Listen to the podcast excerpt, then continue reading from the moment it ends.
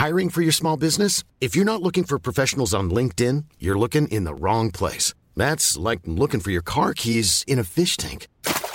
LinkedIn helps you hire professionals you can't find anywhere else, even those who aren't actively searching for a new job but might be open to the perfect role. In a given month, over 70% of LinkedIn users don't even visit other leading job sites. So start looking in the right place. With LinkedIn, you can hire professionals like a professional. Post your free job on linkedin.com slash people today.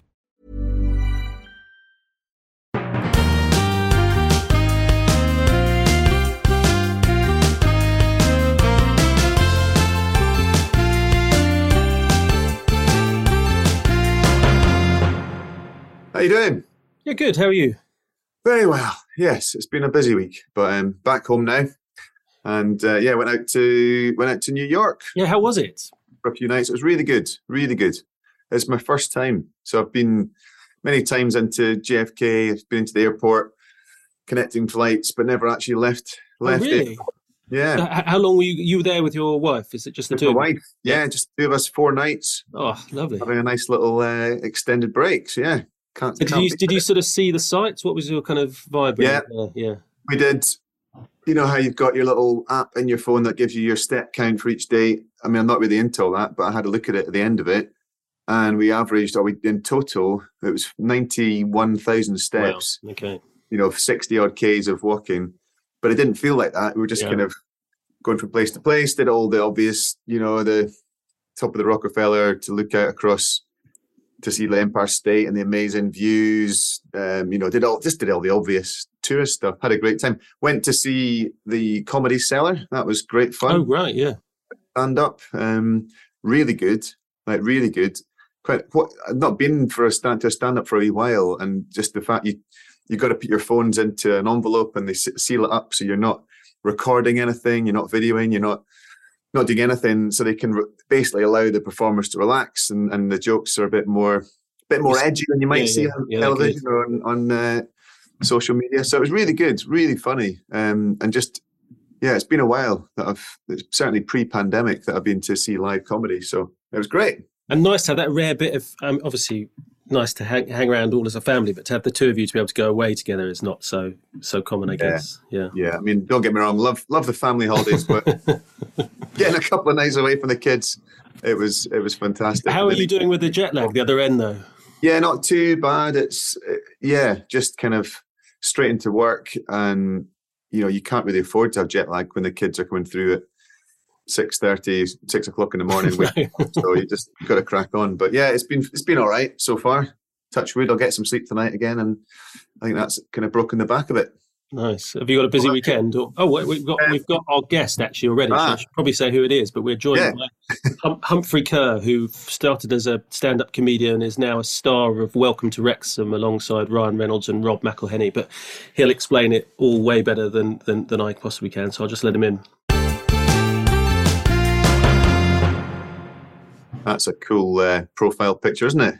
Yeah, that is. Oh, you guys admiring my profile picture, eh? Yes, very Hi, smart.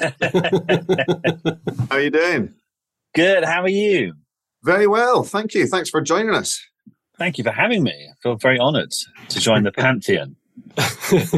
yeah. So are you still you? in the states, or are you back? Sorry, I'm asking the same. I'm in the states right now, so I, I was over. I spent about five months a year in in the UK, um, and I was over for five weeks from sort of mid October until ten days ago, two weeks ago, or something like that. So then back here now, back to UK December the thirteenth. So um, just a short, a little sort of four weeks at home.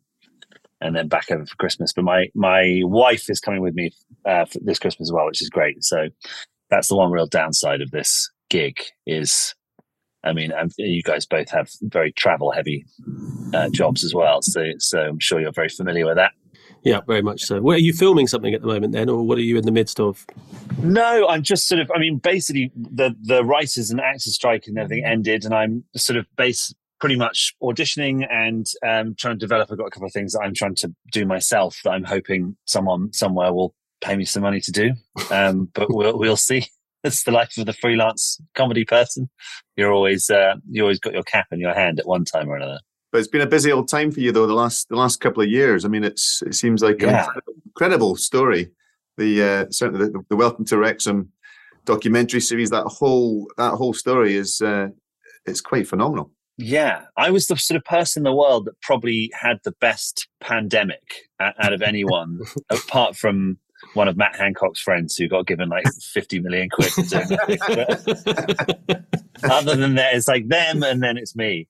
Um, uh, uh, yeah, I mean, I was incredibly fortunate. I right before right before lockdown started over here, I got cast on an NBC sitcom called um, American Auto, which was had been my kind of dream. You know, I, I moved out here desperately hoping to be in the next uh, Parks and Recreation or the next Friends or the next, you know, like I just I love those like NBC ensemble sitcoms, The Office, like, all those like that is that for me is the that's the apogee. That's what I want to do. And I, I was very lucky. I got got cast in one, and then pandemic came along, and that slightly put all that on hold for about nine months. And in the in the meantime, uh, my um, sporadically insane boss Rob McElhenney was like, "We should buy a football team."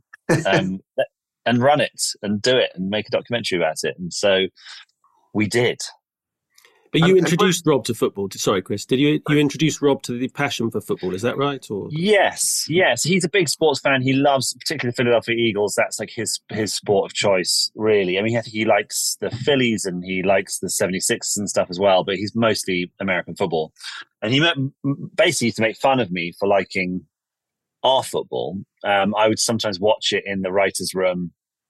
Our lunch breaks would sort of coincide with 8 p.m. kickoffs in the UK, and I would uh, I'd, I'd, watch the games on my laptop on silent. We all sit around a big table, uh, and you uh, for lunch you basically just sit around the same table, but you just talk about nonsense, and you every now and then someone's like, "Oh, you got to watch this." I saw this really funny YouTube video that gets put up on the big screen, and I would sort of have my laptop open on silent with the with the Liverpool's Champions League games going on, and he would always be so American about it, by which I mean he'd be like, "This like all they ever do is flop," which is what they call diving. Um, they just they flop all the time, and there's no score, no, no no one scores any points. I'm like goals. They're called goals, points. um, and he was always quite dismissive about it. And then when we went into lockdown, I was like, "Look, right, I need to. I, I've got here's an opportunity. I know you're trapped in your house for a few days because he's like the hyperactive, busiest man in the universe. Um, I was like, you should watch this documentary, Sunderland Till I Die. That's going to explain to you why we have this relationship with football that I don't think is is is actually that closely mapped to any of the sports fandoms in America because you only play, you know, American football is the the number one game here. That's the one that everyone loves more than anything else. But they only play 16, 17 games a season. Mm. Very short. It only runs from September to to uh, you know February the first or something. Um, and the rest of the year, they're like, oh, sort of, I'll go watch some basketball. I'll go watch some baseball. And and Sunderland till I die kind of helped to explain to him, no, this is for for us. Football in the UK is an all round, all year, non stop thing.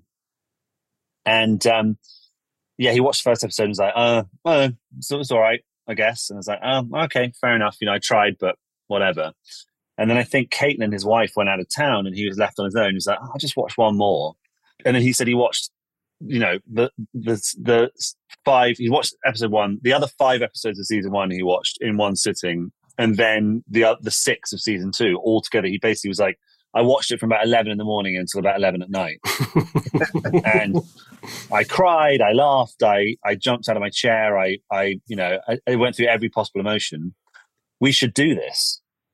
And I was like, yeah, uh, what do you mean? He's like, we should, we should do this. We should buy, we should buy a team.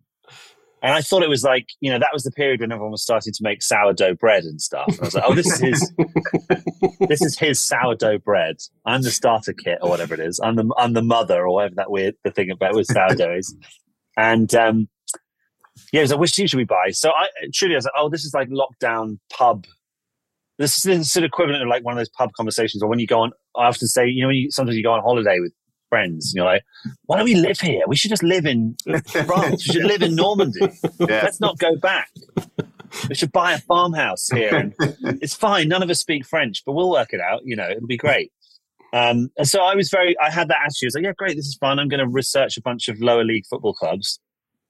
Uh, anyway, two days later, he's like, I've spoken to this company, Inner Circle Sports, who who helped them buy Liverpool, and they sold you know, um, Toulouse to this group, and they do, you know, they're, they're like a big sports brokerage firm. Which what's the team? And I was like, uh, what about this one? and uh, and yeah, and here we are, three years later. It's mad. Wow. And what was the link with Wrexham? Was how did you? I mean, you're you're a Liverpool fan. You said. Yes, yes. As you can tell from my thick Toxteth yeah, accent, uh, I, I'm from the mean streets of Liverpool. No, I. So I, I listened to your episode with Alex Horne um, the other day, um, and uh, you know he was saying it was uh, mine was. I noticed. I noticed that our, our listening figures went up, Matt. I could see that. There was. Uh, yeah, there was a noticeable a, a, a, rise of one. Spike. Yeah. yes, yeah, I, that was me. I spiked your listening figures with Thank that you. with that one. Nice one. Um, you got it. Um, and uh, you know, he was saying about how he, he, for him it was the eighties. He they were just the best team in the country or whatever it may be. Mine was a bit different, and I no one in my family liked football at all. I went to an all boys boarding school where all anyone would talk about was football. I was much more into pretending to be a dinosaur, um, and and comedy. Those were the things that I loved. My family, we just watched Blackadder and we watched the two Ronnies, and we like all that stuff was just like that was what really brought me up was watching TV comedy. But when I got there, I was like, oh god, I've got to pick a team. I've got to pick a team, and everyone supported Manchester United because this was about 1995 five, six. It was sort of the start of like the, the Fergie dominance period, mm. or short, shortly after the start of it. And just to be a contrarian, I was like, I'm going to support the team. Which team? Who hates Man United the most, and who do they hate? And that was Liverpool. And I, I was like, okay, them, fine, whatever. That's my team. And slowly but surely, by a process of osmosis, it grew into like a real obsession. So that by you know, sort of the early 2000s, I was I went to university in Edinburgh, but I would drive down to Liverpool whenever I could and and and drive up if I was I was down south. And I went to the 2005 uh, Champions League final. That's my that's my wow. great football claim to fame. Um, is that I was there for that. Um, I did all that. I did. I think every every home game in the Champions League that season because it was weirdly easier to get tickets to Champions League games than it was mm. to league games. And um, when it came to the final, what, what the way it worked basically was like if you could if if they if you had been to the previous round, you could go to the next round. You know, if you're a season ticket holder, I think you had you had access anyway. But if you're uh, just a member like me, if you'd been to the last round, you could go to the next round, and that was the same all the way up until the final. At which point it was like you had to have been to every home and away game to be eligible to buy a ticket. And I was like, oh no, I've not been to any away games, but I bought one off a tout on on the internet and flew to Istanbul and had to pick it up in a hotel room in Istanbul and as I was getting there, I was like, "Oh God, this is! I'm going to wake up in a bath full of ice with my kidneys missing, aren't I? Like this is this is classic. this is a classic mistake. But I will have a ticket in my hand. and um, yeah, I got there, but like I got to the hotel. I was like, "Oh, this is quite a nice hotel. This feels a bit more legit." And I saw two fans, two Liverpool fans, walking down the stairs. Doing the classic, it's like if you were shooting a movie of this, this is exactly the scene you would want to reassure your your hero was uh, two people coming down, like opening an envelope, p- pulling out their tickets, and going like, like, wow, our tickets to the final, like virtually. You know, it's like, okay, I think I'm in the right place. and went upstairs and went to the hotel room, and there was it was it went in there. It was like all suddenly very respectable. It was like a sort of suite, and there was a receptionist in a sort of nice jacket, and they were like, okay, yes, yes, sir, come this way. This is your ticket, and I picked it up and went and then had like the greatest, you know, was present for one of the greatest sporting events of still, I think, of my lifetime, you know, irrespective of whether you're a Liverpool fan, you know, 3 0 down at half time against one of the greatest club sides ever assembled and then, and then to pull it out uh, as they did was pretty incredible. I yeah, even it. as neutral watching that is that it was, yeah, yeah incredible match. I watched it at a friend's house, and uh, it was so boring at half time. We switched over and watched something else, and then missed the whole thing. Yeah. And then had to duly, duly pretend to everyone, as a sports journalist, had to pretend to everyone that I that I'd seen it. And what a classic comeback, despite the fact I missed the whole thing. yes. Well, that what was quite nice is at half time I got so many text messages from people, which was which was a mixture of my mum sort of being like, and I'm, I'm in floods of tears because I know you spent uh, I spent like all my I was a student at the time, so I spent every penny I had basically on the flight and the ticket. And she was, uh, you know, like I can't believe you've got all this way, and da, da, da. and then other people sort of crowing, you know, slightly less less generous friends of mine being like, I can't believe you went all that way, you wanker, um, and all this kind of thing. And I, to all of them, I was I'm really I'm thrilled because to, to, this day I just I was sort of slightly dazed, but at, by that stage I was like, you know what, you're in Istanbul, you're at a Champions League final. This is an amazing experience, even if your team gets absolutely stuffed, like you, you know, and especially at that stage when Liverpool had been so rubbish for so long, to be in that position was just crazy. And I texted everyone back, being like, you know what? It's only half time. It's only half time. We'll see. We'll see. You know, the fat lady sings. And then I was absolutely insufferable at full time. See, you pigs, you doubted us. Like, you're, like this is what you get. you never doubted them for a second.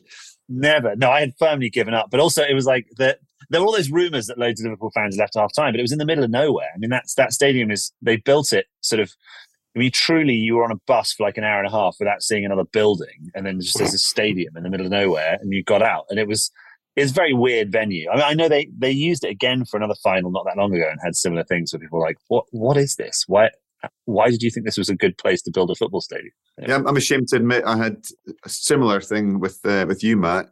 Scotland were playing England in the Six Nations rugby three or four years ago, I think it was, and they were, I think it was twenty something nil down at half time.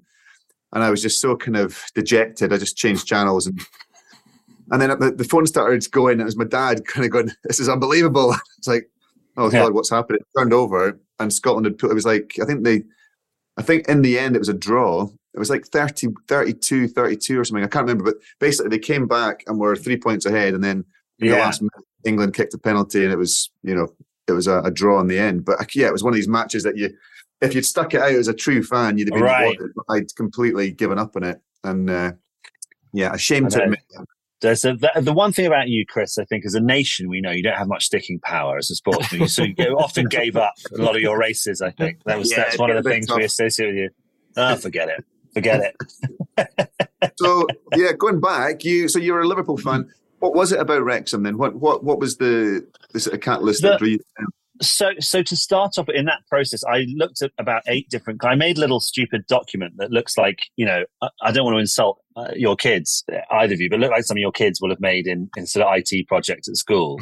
Was so i'm not I, i'm quite good on like final draft which is the writing application that everyone uses great but but sort of excel and and uh, for, uh, you know making making uh slideshows and things like that i'm absolutely terrible at it um, and i still am despite having to use it more for my job now than I did before. I'd made this little document that was sort of eight clubs, you know, and I was like, I've got the club badge and I got a picture of the stadium and I put a little like this is their their um, you know, potted history of each club and and basically rated all the clubs in five categories out of ten, which were sort of fan base, um, uh, history, um, geography, uh, uh, narrative was one because we, we knew we wanted to do a documentary about it. So we were like, well, let's look for a club that sort of deserves a break as much as anything because there are, you know, there were some of the clubs we looked at were like, well, you know, they're in the, the outskirts of Manchester and they're pretty affluent and, you know, it's this, it's a nice area and the football club's not a big deal. And Wrexham jumped to the top of the pile very quickly because one of the single biggest things was in the fan base section, Wrexham were averaging four and a half thousand a week uh, in the National League when they were flirting with relegation the season before we, uh, the, the, the COVID season that got cut short, and that that put them, you know, way ahead of any other team in the National League. I mean, that was that was more than double any other team in the National League. It was beating a lot of League Two teams. It would still beat a lot of League Two teams. Um, you know, with with the greatest of respect, there, there are lots of teams in, in, you know Accrington, Barrow, teams like that that you know probably get two two and a half to three thousand people a, week.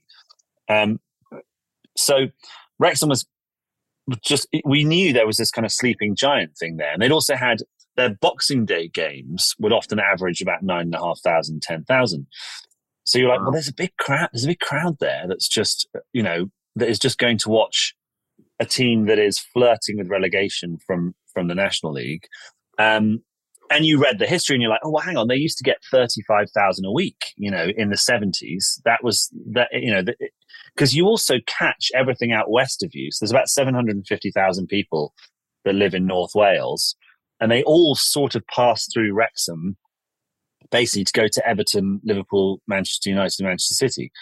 th- th- those teams have a huge fan base in North Wales, and we thought, well, look, a lot of those people will probably be tempted back to Wrexham if they if we can offer them something that is that is worth coming to. So, yeah, pretty quickly Wrexham came to the top of the pile. I had no connection with it before that, other than I had a match of the day 101 great FA Cup goals video that I used to watch over and over again when I was a kid, and that had Mickey Thomas's free kick against Arsenal in it. And had that great piece of commentary like, "Oh, Mickey Thomas, the magic little man," um, which just always stuck in my head. Um, and uh, yeah, so I was like, "Oh yeah, Wrexham, right? What's I wonder what the store, what's going on at Wrexham these days?" And started, you know, as the process started, there was just one of the places I was like, "Let's have a look at that," and it, it very quickly became apparent that it was just the best choice for us for a whole bunch of different reasons. And one being your every game is a cross border derby, pretty much. So there's an added needle hmm. on on the part of our fans. You know, they just love going and um, shouting at English people. It's a very popular activity. And to be fair, the English people love coming to Wales and shouting at us.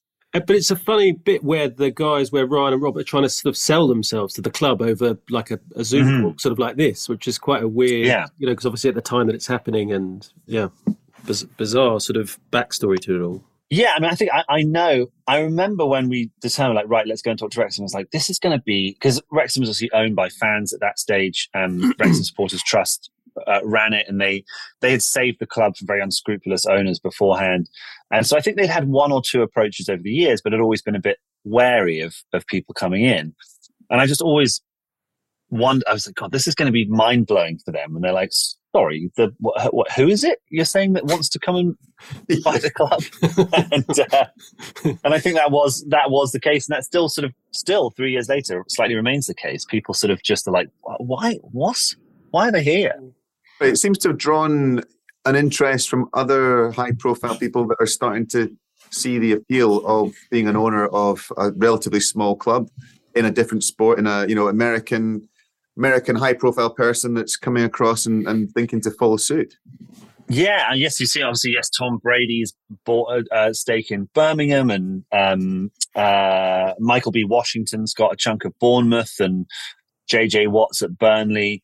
Yeah, I mean, it's. I, I think one thing about it is, I mean, we never really thought about it in these terms particularly, but but in retrospect, you're now like, there's something it's difficult to recapture quite what we've done at Wrexham because it was so unexpected, I think, and so kind of out of left field that, you know, so many of those early stories, you know, the press coverage you got on the BBC and the, and the fascination with it all was such that I, I don't know that you can replicate. There's often lots of, I mean, I know earlier this season there was sort of rumor mill that Taylor Swift was going to buy Notts County, um, which I never saw would, that. Would just be tremendous. Yeah, no, there was like I said, for 48 hours, there was feverish speculation that someone had sort of seen her at the Clackett Lane services buying a Scotch egg on her way to. on her way to, to Notts County. Uh, um, I mean, we do get, I will say, one of the funny things about this job for me, as a slight aside, is um, uh, before our game against Boreham Wood at the end of last season, which was the game that if we won, we knew we'd, we'd go up. And I was walking across the club car park, and a, a Wrexham fan sort of like bounced up to me and was like, "Is it true? Is Taylor Swift in the turf?" Um, which is the pub that's right next to the stadium. I was like, "What? No, I didn't. No, Taylor Swift's not coming to the game today." And and they, they were like, "Oh no, that's a shame." I was like, "Yeah, no, I mean, it'd be wonderful if she did." Um, but no, I don't think so. And he sort of turned around and slouched off in the direction. I, I kept sort of walking, and then after about five paces, was like, "Is is, is Taylor Swift in the trap? Maybe she, she, she, might be." I, I'm not. I shouldn't really be going over the turf now. But how do I find out really quickly if uh, uh, if she is there? Um, uh, she wasn't, but actually, it was Paul Rudd was there instead. Ant Man wow. was, was was in the turf easily mistaken for each other. Uh, but yes, that's the. I didn't. I didn't know Paul Rudd was coming, so I got up into the into. We have a sort of fancy box that is used by the match sponsors on a regular game, and Rob and Ryan go in there if if they're in in town. And yes, Paul Rudd was there and uh, bounced up to me and introduced himself. Very very nice man. Um, I was like, oh god, crikey! You just you never know. I had no idea he was going to be there either, but I'm sure she'll show up one day. Who can resist the temptations? The thing is, though, now it doesn't seem that preposterous. It seems, you know, after the, the initial disbelief that Rob and Ryan were going to get involved with Wrexham, which initially you think now that that's that's a wind up, but there's something you know you see the headline, yeah. you think what is the real story here? But now it doesn't. It, it might raise a slight eyebrow, but to hear that Taylor Swift is going to buy Notts County or you know, Samuel L. Jackson sure. to buy you know Alloa Athletic, it's you, you, you would yeah. kind of go, oh, yeah, that makes sense.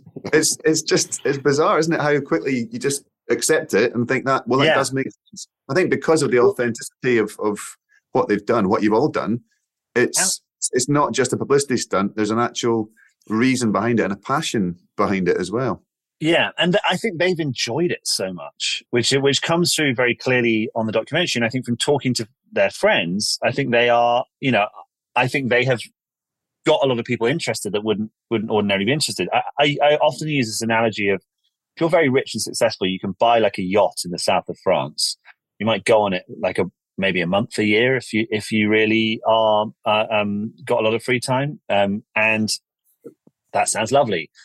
But if you, you know, use that same money to buy a lower league football team, um, the the joy and positivity and uh, and sort of wonder it creates is very hard to match. You know, and I think I think they they get Rob and I get such a huge kick out of seeing what they have brought to the people of Wrexham by by doing this. And that is the thing that I'm like more more rich people should invest. Doesn't have to be a football team, but like investing in something that just gives joy to large groups of people. You get it back in spades. You know, I, you might not make a huge amount of money from it, but it, but you don't. You know, I, I often say when you launch your yacht in Cannes, you don't have ten thousand people on the on the jetty screaming in ecstasy and crying and hugging each other and being like, "Yes, the boat. he got the boat out. You know, like it's, it, it, it's and yeah, that's that's an amazing thing that I don't know you get anywhere else. Even they both do lots of incredible philanthropic stuff over here, but it doesn't quite replicate. Again, you, you know, you if you give a check to a cancer charity, it's an incredibly important thing to do, and everybody should keep doing it. But you don't necessarily get that same the rush of a goal scored or of a championship or of a or of a like a, a, a an, an, enduring sort of sporting legacy. Um, that's probably putting too much pressure on Macmillan cancer nurses to give you give you an enduring sporting legacy. But but um, yes, of course, that's uh, uh, my analogy's gone a bit wrong because I'm now comparing it to my charity, which is definitely a good thing. And they, people should. I don't want to be don't want headlines being Ker says stop giving money to Macmillan nurses. Because they, they, come across the two things that come across is how how passionate they both seem to, uh, to, to be towards the club and the people, the community, but also how how genuine dudes they come across as. They just seem pretty mm. down to earth, normal dudes, despite being kind of superstars. Yeah, I mean they they um they really are. I mean, I think particularly they've got to be careful here in case they listen to this, but particularly Ryan, insofar as Ryan has spent such a long time being one of the world's most famous men. Um, and his his capacity to remain pretty normal despite that is is really genuinely remarkable. I mean, I, I think um, I think one thing that they both have in spades, which is amazing, is they both recognize now how much power they have to like make people's day by giving them a smile or taking a photo with them or shaking their hand or you know just making time for people. And they're both very good about making sure that you know whenever they come they they kind of you know get down like often before the game they'll go down onto the pitch and just walk around like the the sort of the edge of the pitch and just chat to people and take photos with with kids and and adults and all sorts as well. But yeah i mean they, i think they both have good values which is which is important when you you're combining that with something like this an institution like a football club that ha- has such an important place at the heart of a community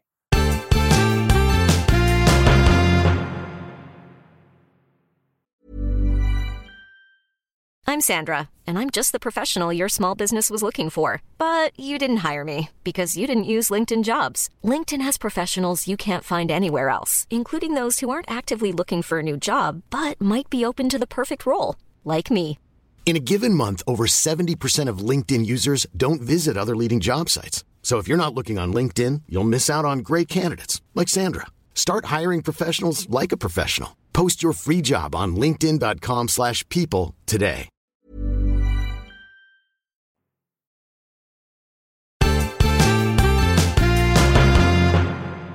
It feels as though I mean, I don't know if there's any data to back it up, but it feels anecdotally as though there's a lot, a lot of people falling out of love with the Premier League, with the big clubs, and turning towards smaller clubs, and and you know, getting back to the reason why they fell in love mm. with football in the first place.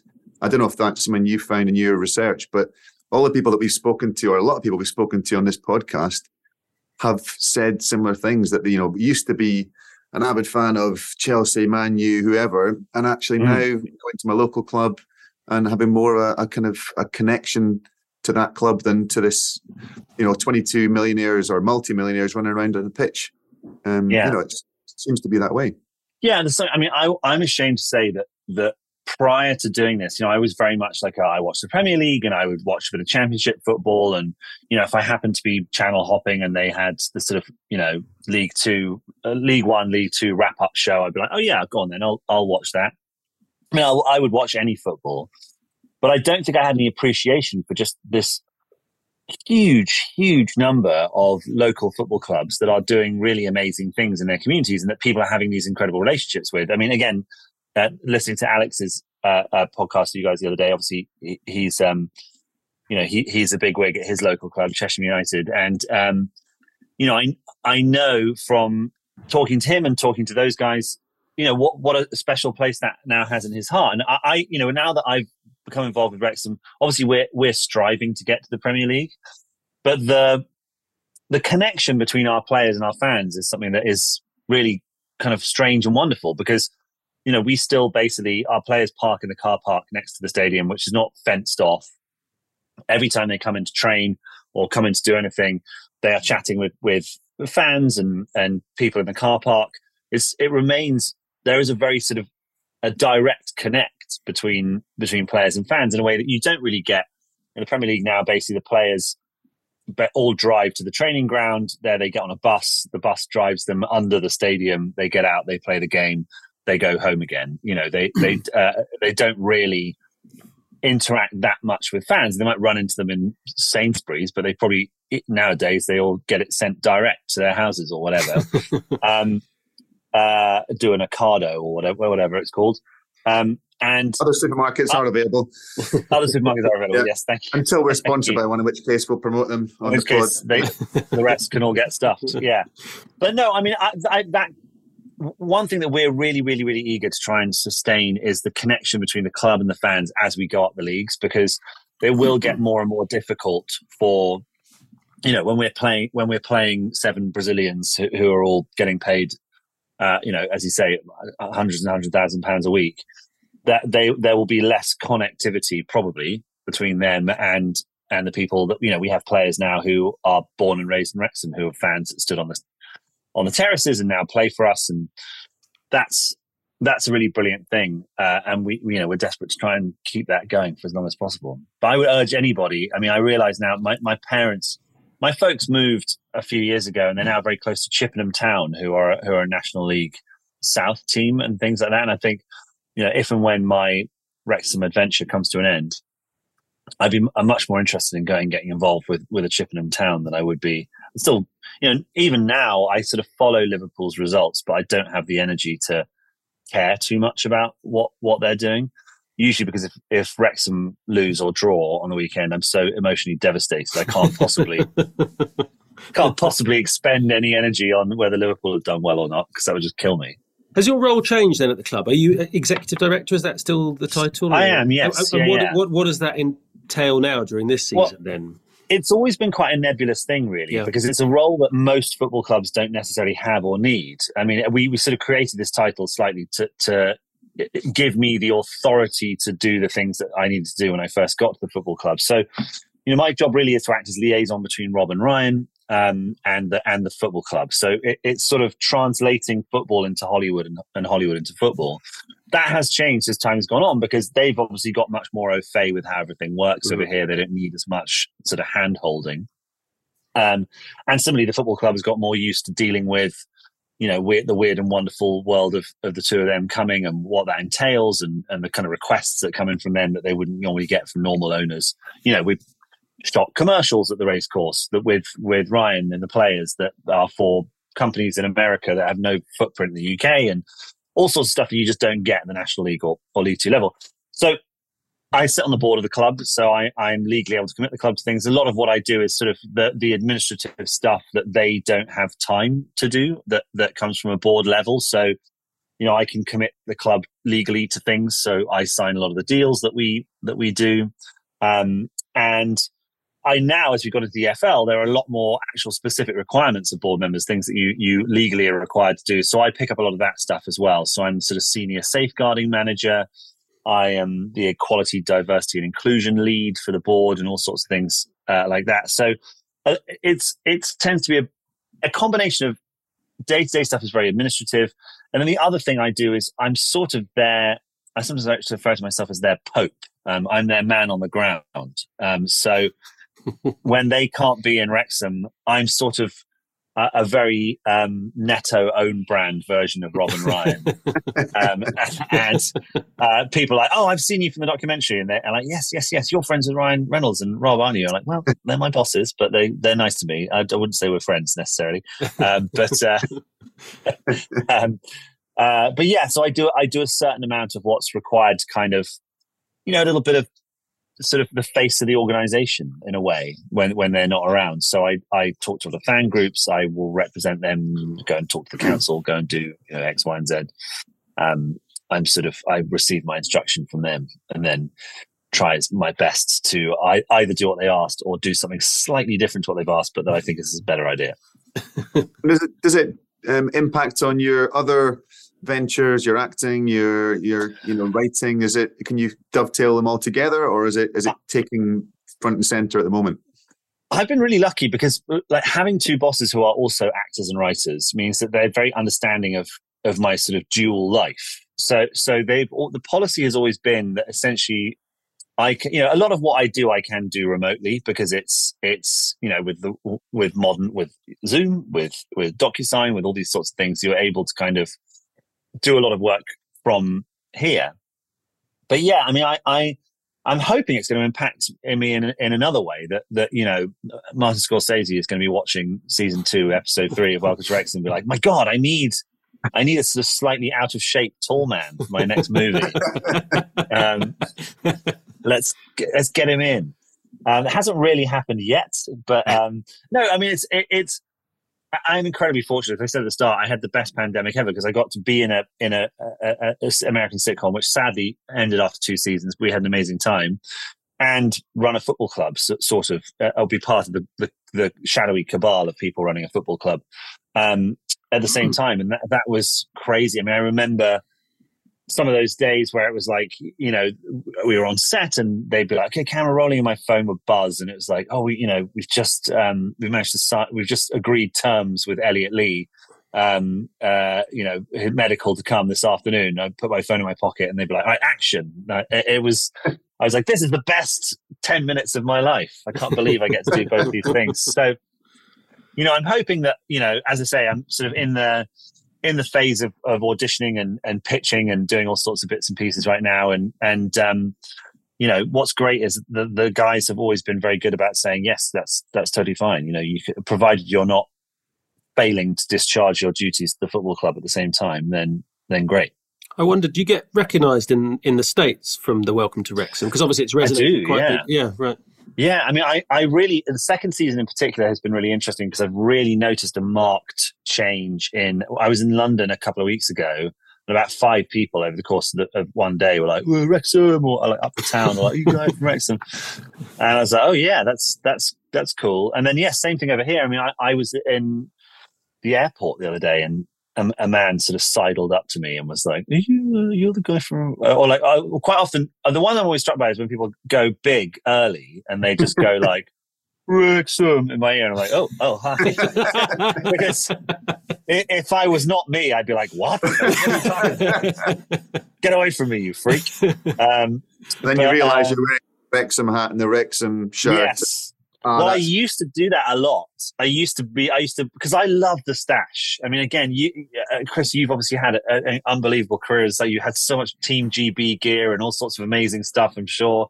Well, there you oh, go. Beautifully on brand. Tragic. There you go.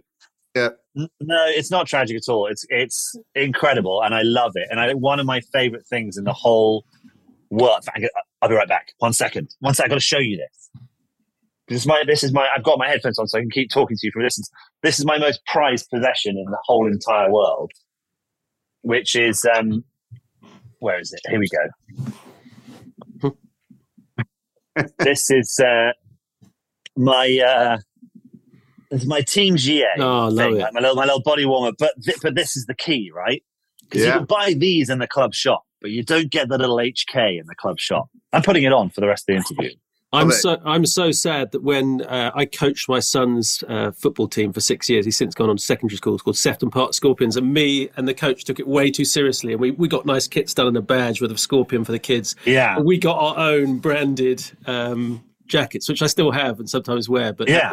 That, was a pathetic low to actually just buy those just and have them designed just for two individuals who are. I, I think that is totally justifiable. Okay, It's okay. totally justifiable. I mean, for me, as I said, so, so as a Liverpool fan for years, and as a very plastic Liverpool fan for years, I always was so susceptible to that. You know that thing people do when you're like, "Oh, we beat um, uh, how's your weekend? Yeah, great, we beat Arsenal five one," and they're like, "Oh, were you playing, mate? Were you? Were you? Oh, you part of it? Were you? You know, like, that thing people do, which people who don't like sport often do. And you're like, "Oh, shut up."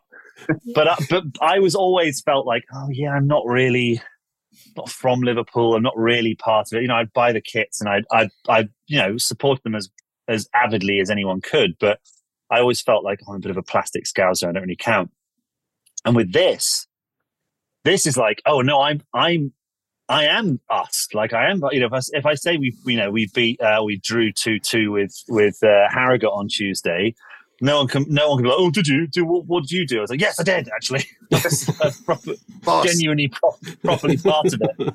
Um, so yes, when I when I wear these around the, around around the place, when I walk into the stadium wearing the badge, and I feel like part of it is that is so intoxicating. That's the best. You know, people often ask me what the best part of this is, and you know, the the the real the the proper palatable answer that I will want in my obituary is is the is the, the conversations I have with people who have been fans of the club for 60 years and who sort you know thought it was dead and then to see it come back to life and seeing their grandchildren embrace it in a way they never imagined they would have done five years ago. That's that is truly the best bit. But the second best bit is is getting getting to feel like I really belong, like I'm part of it and I'm part of something. And that's that's I think something about team sport that is so intoxicating is that sense of belonging. You know that we I think is, you know, without getting too um, uh, too GB news about this, this country these days, we don't, we don't. There's communities are gone. The um, you know Jeremy Corbyn got rid of communities um, or whatever it is. No, but you know I, I do I do think that we are a little bit more fragmented than we used to be. There's a little bit you don't necessarily know your neighbours as well as you used to.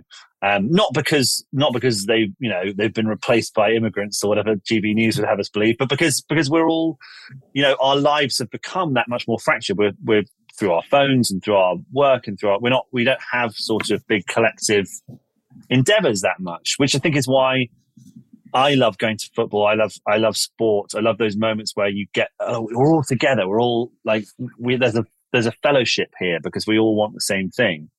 And um, you know, I, I do think that there's something so magical about that, and that sense of belonging is the thing that I love, and that I don't feel in a huge way elsewhere in my life. I don't feel like I belong with you know with my family and with my friends and things, but I don't have a sense of like I've moved around quite a lot. I don't know whether that's part of it as as as a kid, and I've lived in America for ten years. But I never feel particularly a sense of like really intense personal identity, other than like now to a certain extent, I'm like, well, I'm I'm a Wrexhamite. I'm part of you know I'm part of the Wrexham family, um, and I think that's a very that's a very cool thing about sport in general. When, when you were growing up, what what did you what sport did you take part in yourself? Were you, was it football? Was it you, you alluded to It the was- fact football chap? Were you? I mean, you must have been a rugby player. Yeah.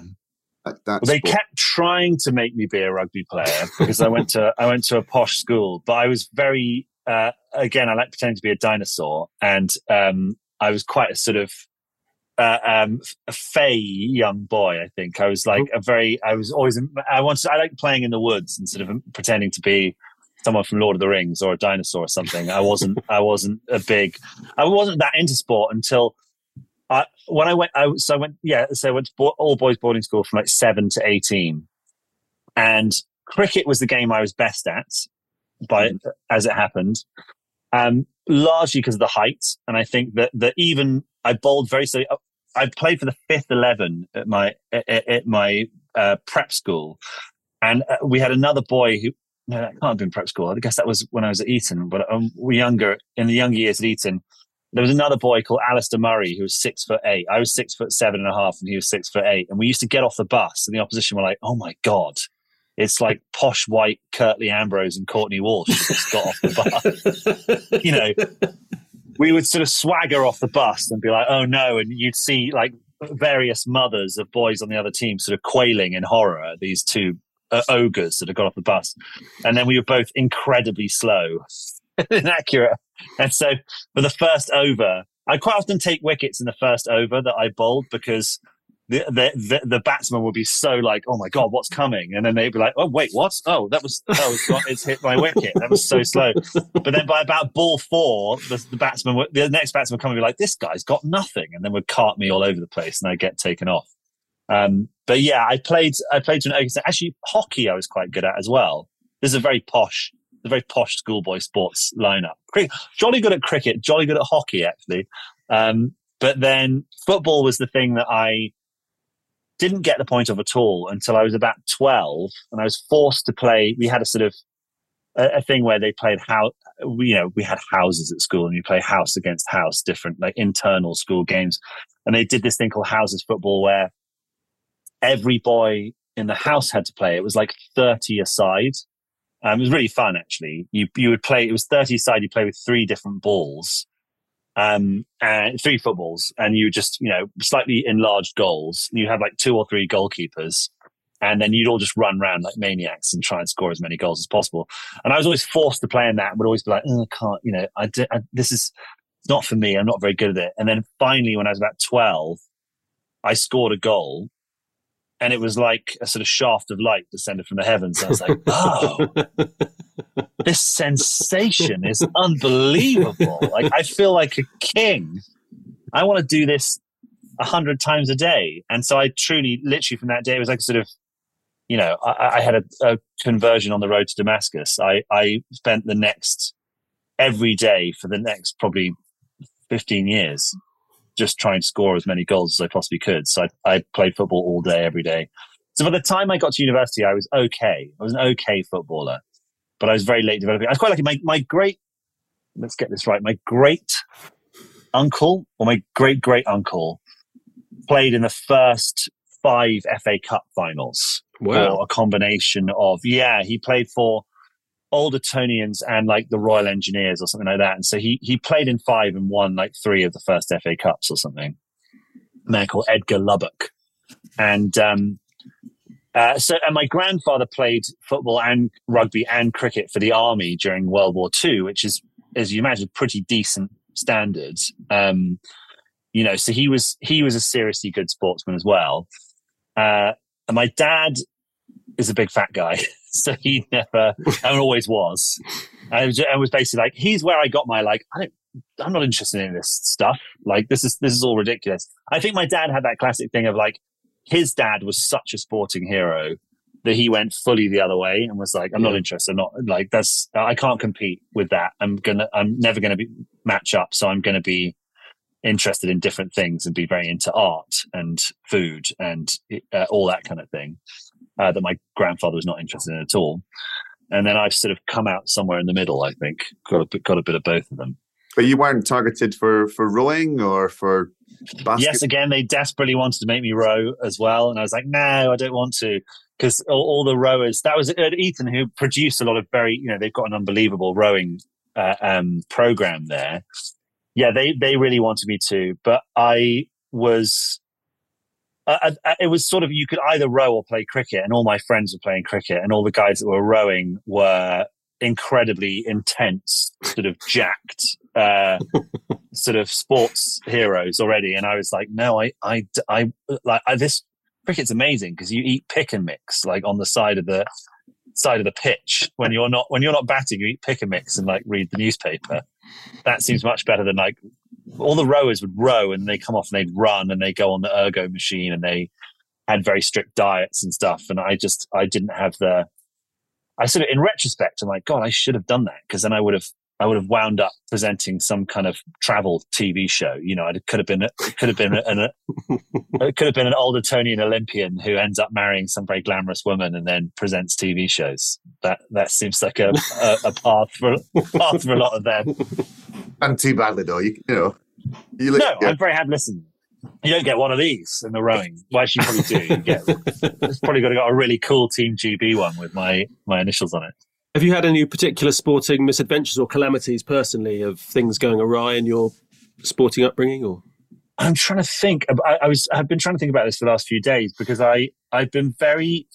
I've been pretty fortunate overall. I mean, I I, I think a, a, a non-personal. Well, it, it was very personal to me, but it was also shared by other people. Was that people might have seen the end of the first season of the documentary was us losing five four to Grimsby at, at home, and I mean, I just that was one of the most devastating moments of my life, really. Um, and and it, de- it definitely took me a while to get over that. But but that's that's less personal to to me, I suppose. Um, I think, I mean, one thing is, and it's a sort of accumulation of things. I injure myself the whole time um, playing football. I mean, it's an unbelievable. I would be, I would definitely be one of those players that the fans turn on because they're like, he's made of biscuits. this guy can't stay fit. Why are we pay, paying this guy? He's, he's, he's stealing a living. Because I mean, I have torn virtually every muscle in my body. I've never broken a bone, but uh, but if it's a muscle or a ligament, then I have torn it, popped it, strained it, done whatever. I'm the one of the world's most inflexible people, and I'm now 41. I still try and play football, and I think I average about a game and a half before I injure myself and I'm back off the pitch again. so you've got a full list of injuries. Then it's a sort of who's who. Of Yes. injuries. Yeah. Yeah. Okay. Yeah, I mean, truly, it's it's gone sort of all, all the way up my left leg and then sort of across my bum and down the right leg. It, it's just in order. Virtually, they've all gone wrong. Um, so I think, I mean, in some ways, those are, that's might been my my sort of worst sporting occasions. I definitely, you know, I, I once took a hat trick playing cricket. Th- This this is more of an emotional scar. Um, is that I once took a hat trick playing cricket um, to much fanfare. I mean, this is this is quite. So this was when I was about seventeen. So again, the stand up at that stage was like okay. You know, it was it was this was again playing for I think probably like the Eton third eleven or something like that. My parents had come to watch, and you know, took the hat trick, did the whole thing, you know, did the thing with the ball, you know, turning around, take the acclaim of the crowd, blah blah blah. Came off at the end of the innings. Um, you know, went to my parents like, well, so you know, this must be a pretty big moment for you um, to see me, your progeny, um, become a man on this day. And they're like, huh? Uh, what's, uh, oh, sorry, what happened? I was like, uh, I took a, I got a hat trick. Did you notice that? And they're like, did you? Well, when was that? I was like, about five, about five minutes ago. That's when they stopped the game, and I was waving the ball around. Oh yeah, didn't didn't see it. They just they just been talking to their friends the whole way through. and uh, my my housemaster, who's a sort of slightly angry South African man, who was didn't was not a huge fan of mine um, by any stretch of the imagination, sort of uh, appeared with almost with tears in his eyes. This was a sort of breakthrough moment for us. And he was like, you know, I'm like, I'm really, you know, it's. Uh, good on you. You know, I, I didn't know that you had it in you. You know, and I was like, my parents didn't see it, and he was like, it, it like destroyed him as well. He was like, this moment of that should have been a great bonding moment between the two of us. He uh, he ended up being um, as outraged as I was that my parents had not paid enough attention to me. I mean, this is a, this is a precursor of the modern helicopter parent situation. I had it the other way. My parents were like, whatever, do I don't. Who cares? Just, just, just stop going on about it. so Um, yeah, that was that was a bit of a humble brag as, as far as this it. No, goes. Me talking about how brilliant I was at cricket, and then my parents not noticing. But that's what we need, though. I mean, that's you know, you need to have your sporting misadventure, but also your sporting highlight. But Yeah, Yeah, yeah, that, good- that virtually is both in one. Yeah, that's perfect. if you were going to move on from you know when when if when your relationship and and your time with Wrexham comes to an end, would that be it in that type of role, or would you are you already thinking about sports or other teams or things that you might like to get involved with, or does it just happen organically as and when? I think I would love to stay involved in football in some capacity. I, I, you know, I don't think anyone else. you know, people often say like, "What would happen if Liverpool came and asked you to work for them?" And like, they, they absolutely would not. Like, unless they need something reached down off a high shelf, they don't need me at, at, at Liverpool. um, they, they're more than supplied with people who can.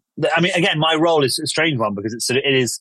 It's so much of it is about representing Rob and Ryan and the, and the types of people they are that you just don't necessarily get at other football clubs. But I would I would love to continue that that, that sense that I've become addicted to that sense of belonging to a to an organization of some kind. Um, so I would definitely love to, you know, I would just maybe try and go and volunteer at like a local team of mine, like go and try and be part of that. And if I won the lottery, you know, then I would absolutely, I'd go and take over Chippenham Town and try and rival Rob and Ryan and destroy them. Um, uh, just because I'm a fan of you know Shakespearean drama, the idea of being their protege turned destroyer is, is too tempting. But um, Ted Lasso style, yeah, yeah very much. Yes, and so no, I mean, I, I would love to. I mean, I think even if I, you know, as as I wherever I wind up, one way or the other. I mean, I don't know if it's. I want to move back to the UK full time at, some stage, which luckily my wife does as well. Um, but we're thinking sort of, you know, five, ten years, not, not for a while. And I'm hoping that my, my involvement with Wrexham will continue uh, beyond five, ten years, but who knows? But yeah, I would love to. I, I just think it's, you know, sport has become after a late, I'm a sort of evangelical, you know, born again sports dweeb. I've got my University of North Carolina football cap on right now. And, uh, and, you know, I love American, I love baseball. I love uh, American football. Uh, I, you know, cricket, rugby, football, anything. I mean, you know, just just to help with. I, I, one thing I've been so excited is I don't have kids, but my sister's kids, I have bombarded with with sports stuff, and they are all really, really sporty, which is really exciting. Like they are all very into it. They're obsessed with it. They're good at it. You know, my my um, youngest nephew is a really, really good footballer, and and actually both my nieces are really good footballers as well. So they they're playing at sort of quite a decent level. Uh, I don't know if any of them will ever have a career in that, but but just to have that passion, mm. I think to to to to share that passion and to and to um, you know get people in, into sport, I think is something that I will always try and do for the rest of my life because I just I love it. Do you, do you still have pinch yourself moments? One other thing I wanted to ask you uh, around this, or or is that now gone? The sort of surreal nature of it all, and oh, absolutely. I mean, absolutely. It just it just you know, it, it's not all that long ago, as I say, we, you know, we got promoted that game against Boreham Wood when, when we got promoted and, and to be, you know, to go down onto the pitch and kind of trail along behind the players as they were carrying the trophy around, around to show everybody was just, I just couldn't believe that that's something that I've been allowed to do. You know, sport has always been something, professional sport has always been something that's been at a, a distance for me. I've watched it through a screen or I've watched it from the stands and to kind of cross the white line onto the pitch, albeit not as a player, but as a as a participant in in another way, is mad. And I mean, as I say, there are there are those. My other ones have been like getting phone call from Robbie Fowler, like see, seeing on my WhatsApp, like oh, uh, Robbie Fowler is telephoning me. Like what? Uh, uh, like what? You know, I, I he's the guy, you know, he's the player that basically got me into football because uh, he was the one, he scored two goals for Liverpool against Manchester United away at Old Trafford in, I think, 95 or something like that when he had the bleach blonde hair. And I bleached my hair to look like him because I went, oh, I went, I went hard early once I was like, oh, okay, I'm a football fan now. Or I'm going to cut my hair like the guy, going to get the kit. I'm going to do, it. I watch every game. I'm going to, I'm a little bit, I think I have a touch of the old ADHD, which has comes with that traditional thing of like when people with ADHD, when you get into something, you really get into it really hard, very quickly. And football is interesting. It's one that stuck with me for a long time. I'm always have a new interest that I'm very excited about, and then I get I, I move on to something else very quickly. Football stuck around, but yes, getting phone calls from Robbie Fowler, getting phone calls from Harry Kewell, another another Liverpool player, called me um, once asking about uh, players and things when he was at Barnet, and and um, yeah, all that remains mad. I mean, frankly, talking to you guys remains slightly mad. And I, I, I, you know, to, to be on a sports centric podcast is uh, is remains a bit of a pinch me moment.